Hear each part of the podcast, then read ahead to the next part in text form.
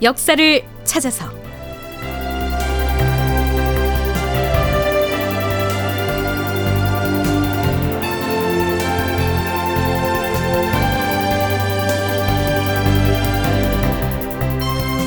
제 1277편. 대통 논란. 인조는 선조의 아들인가 손자인가. 극본 이상락. 연출 박기환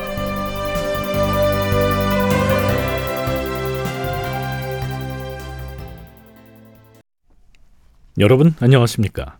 역사를 찾아서의 김석환입니다. 지난 시간까지는 인조 5년 내 후금이 전격 침입해서 발생한 전쟁, 즉 이 정묘호란의 전개 과정을 살펴본 데 이어서 평안도의 선천 앞바다에 있는 가도라고 하는 섬에 동강지인이 설치된 이래 어떠한 변화 과정을 거쳤는지 등을 꽤 긴 시간을 할애해서 짚어봤습니다. 자, 이제부터는 모처럼 전쟁이나 군사 관련 내용에서 잠시 벗어나서요. 정치 이야기를 해보겠습니다. 지금부터 다룰 주제는 다름 아닌 원종 추숭에 관한 내용입니다. 원종 추숭이 뭐냐고요?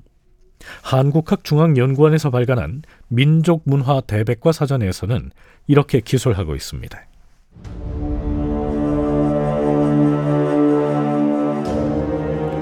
원종 추숭이란 인조 제위 10년째인 서기 1632년에 인조가 자신의 생부인 정원군을 원종 대왕으로 그리고 생모인 개운궁 구씨를 인헌왕후로 추존한 사건을 일컫는다. 1623년 3월에 반정에 의하여 인조가 즉위하여 선조의 대통을 잇게 되자 종통상의 문제가 일어나게 되었다. 광해군은 왕위를 잃고 종통에서 축출되었으므로 인조가 손자로서 조부인 선조의 대통을 직접 계승하게 된 것이다. 이러한 사태에 대하여 일부에서는 생부인 정원군 이부를 왕으로 추존하여 대통의 빈자리를 채울 것을 주장하였다. 이 문제는 격렬한 논쟁을 불러일으키는데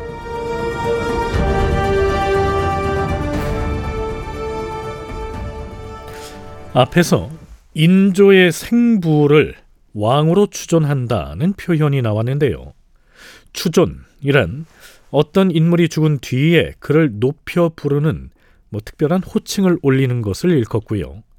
추숭이란 왕의 자리에 오르지 못하고 죽은 사람에게 제왕의 칭호를 부여하는 것을 일컫습니다. 자, 이 문제는 인조 10년에야 결말이 나는데요. 실제로는 인조 측이 직후부터 논란이 됐다고 할 수가 있죠. 지금부터 살펴보겠습니다.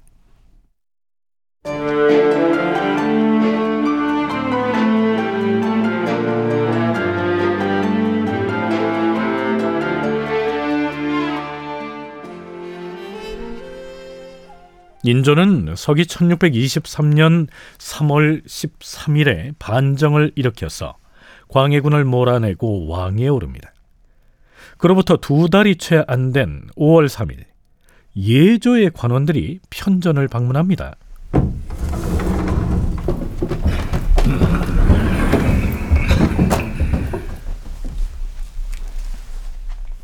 주상 전하, 전하께서 이 나라의 대통을 계승하셨사오니 사묘에 대하여 전례를 거행해야 마땅하온데 아직까지 감히 전하께 여쭈어서 윤허를 받지 못했사옵니다. 그런데 이번에 제문의 앞머리에 쓰는 글자 문제로 대신들이 전하께 의견을 아뢰기도 하였으나 아직 절충할 만한 결론이 나지 않았사옵니다. 학문이 얕은 신들로서는 경솔하게 결정을 내릴 수가 없사옵니다. 자, 이게 무슨 얘기냐면요. 인조가 새롭게 국왕이 됐으니 사당에 모신 조상들에게 그 사실을 고하는 제사, 즉 고유제를 지내야 하는데 어떤 격식으로 지내야 할지 아직 결정이 되지 않았다는 얘기입니다. 예조의 관원들, 즉 예관들의 얘기 좀 더 들어보시죠. 신들이 예기의 기록들을 찾아서 살펴보았사온데 남의 후사가 된 자는 본생에 대해서는 강복하여 기념복을 입고 또한 부모를 백숙부모로 칭한다고 하였는데 이것은 실로 고금에 공통된 의논이옵니다. 전하께서 이미 선조대왕의 뒤를 이으셨으니 본생에 대해서는 친부모의 호칭을 써서는 아니 되옵니다. 이건 좀 말이 좀 어렵죠. 다른 사람의 양자로 입적된 그 사람은 생부나 생모가 사망했을 때 3년상을 치르지 않고 한 등급 낮춰서 상복을 1년만 입어야 하며 또한 자신의 생부나 생모를 숙부모 즉 작은 아버지 혹은 작은 어머니로 불러야 한다. 뭐 이런 내용을 얘기하고 있는 겁니다. 조금 더 들어보죠. 하온데 지금 우리 전하께서는 선조 대왕의 뒤를 이으셨으니 손자로서 할아버지를 계승했다고 보는 것이 온당한 예법이옵니다. 다만 아버지의 자리가 비어 있사옵니다. 예로부터 내려온 전통을 문란시킬 수는 없는 것이온데 전륜 또한 비워둘 수가 없사옵니다. 대체로 사람에게 있어 아버지의 아버지가 할아버지이고 아버지의 형제가 백부나 숙부가 되는 것이오니 할아버지가 있고 난 다음에 아버지가 있게 되고 아버지가 있고 난 다음에 백숙이 있게 되는 법이옵니다. 그러하옵니다. 하온데 지금 뒤를 이은 당사자에게 이미 아버지라고 부를 존재가 없어진 상황이옵니다. 하오나 친부모를 숙부모로 칭한다면 인간의 정으로나 혹은 예로 볼 때 모두 어긋나는 일이옵니다. 또한 전하께서 제문을 보내서 제사를 지내게 하실 때 제문에서는 고라고 칭했사옵고 사당의 신주에는 여전히 현고라고 쓰여 있사옵니다. 따라서 이번에 생부인 정원군에게 정원대원군이라는 봉호를 올리고 나서 신주에 고쳐 써넣을 때는 그 글자를 고치는 것이 마땅하옵니다. 우선 신주의 글자를 고쳐 써넣는 일은 중지하고 먼저 고유제부터 행하도록 하라. 네, 앞에서 거론한 내용들을 이해하기 위해선 우선 인조의 아버지인 정원군의 출신부터 살펴봐야 할 것 같습니다. 공군사관학교 남호현 교수와 서강대 계승범 교수의 얘기 차례로 들어보시겠습니다.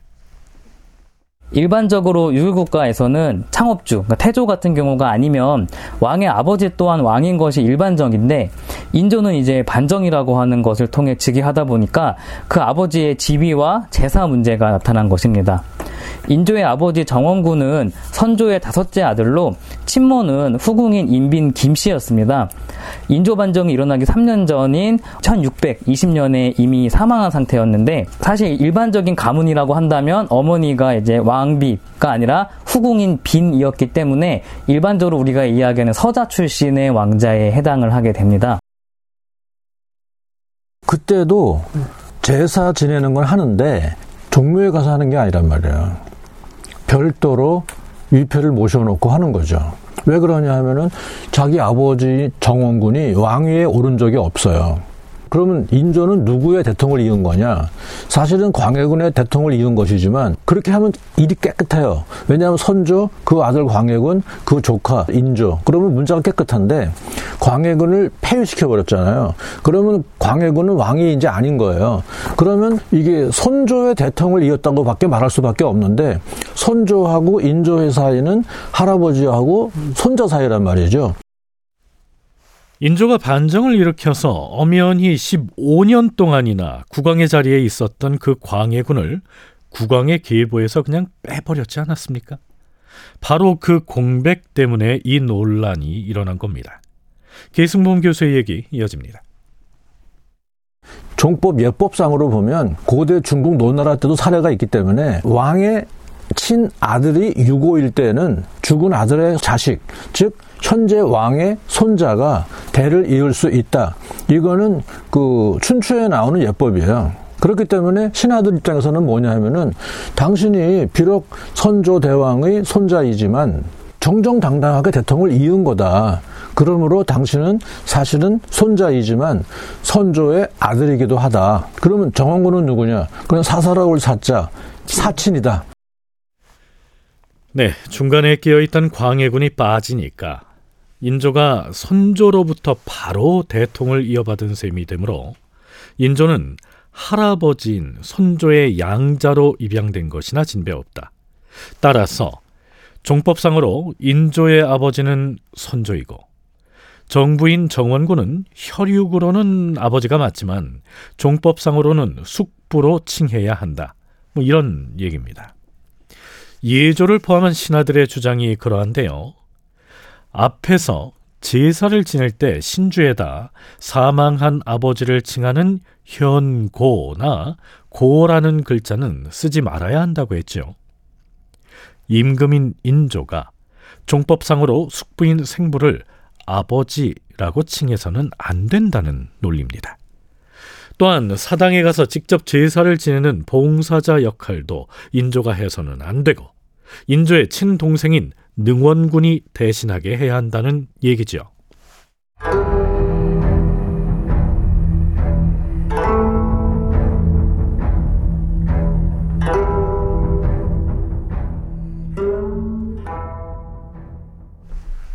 주상 전하, 예조 판서가 뵙기를 청하옵니다.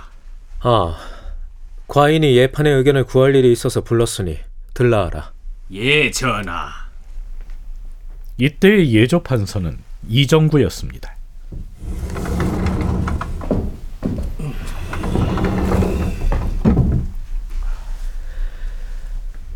이미 예조의 예관들을 비롯하여 몇 명 대신들의 의견을 들었는데 경의 견해는 어떠한지 말해보라. 전하, 향리에 내려가 있는 김장생은 평생을 예하게 몰두해온 사람인데 신과는 서로 절친하기 때문에 일찍이 더불어서 이 일을 논별한 적이 있었사옵니다. 김장생의 의견은 어떠하던가? 처음에는 문제를 지극히 난처해 하다가 결국 이렇게 말했사옵니다.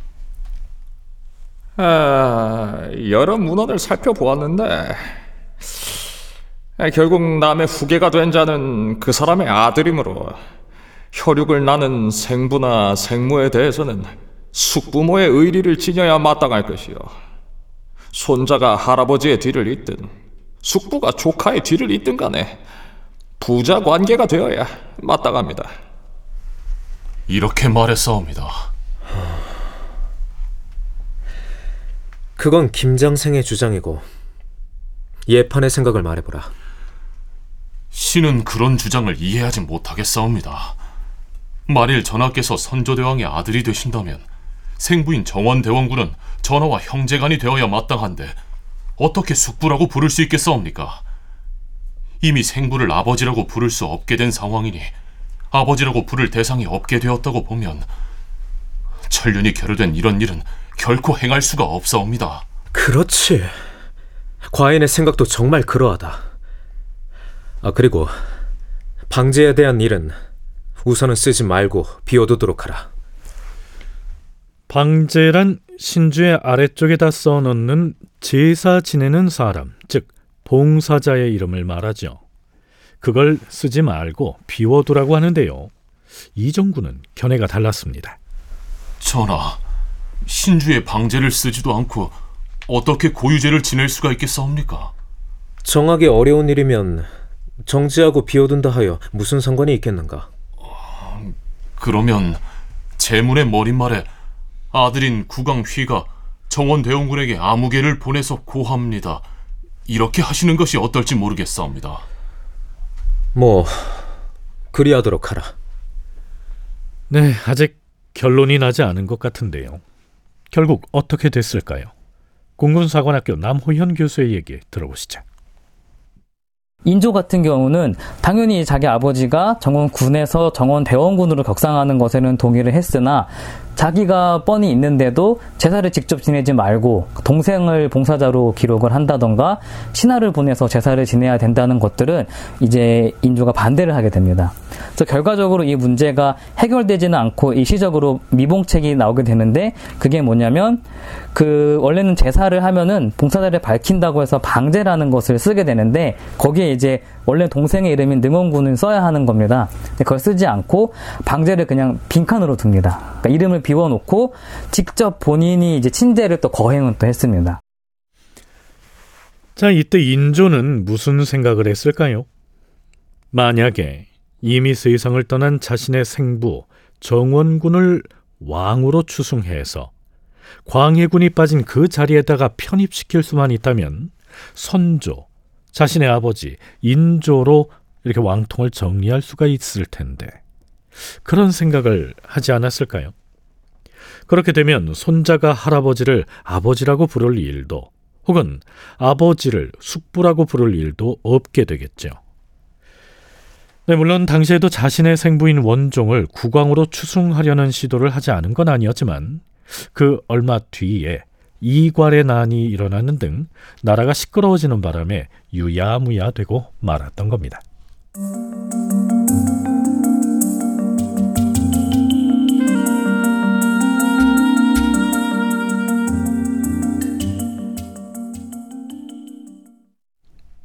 인조 3년 12월 12일 인조의 친모인 계운궁 구씨의 병세가 위독해서 임종을 앞두게 됩니다.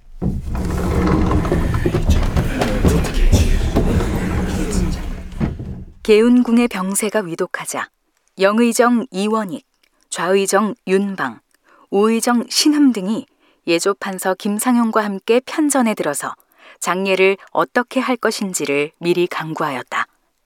예조에서 말했다. 주상 전하께서 이미 선조 대왕의 뒤를 이어서 대통을 계승한 이상 계홍궁은 종법상 친모가 아니므로 3년상은 안 되고 부장기로 정하는 것이 마땅하다 여기옵니다. 부장기로 해야 마땅합니다. 당연히 부장기로 해야 해요.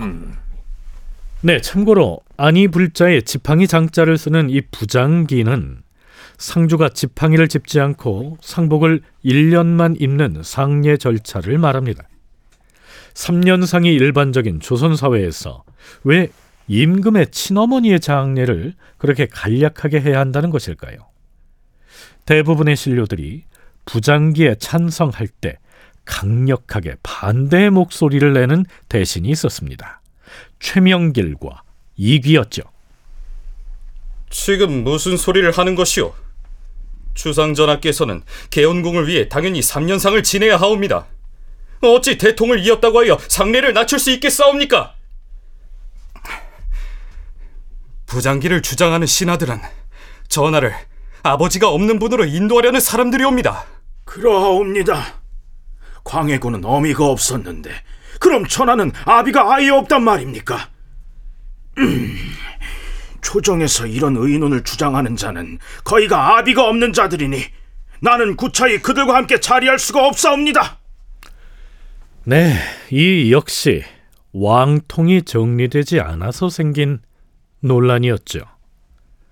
다큐멘터리 역사를 찾아서 다음 시간에 계속하겠습니다.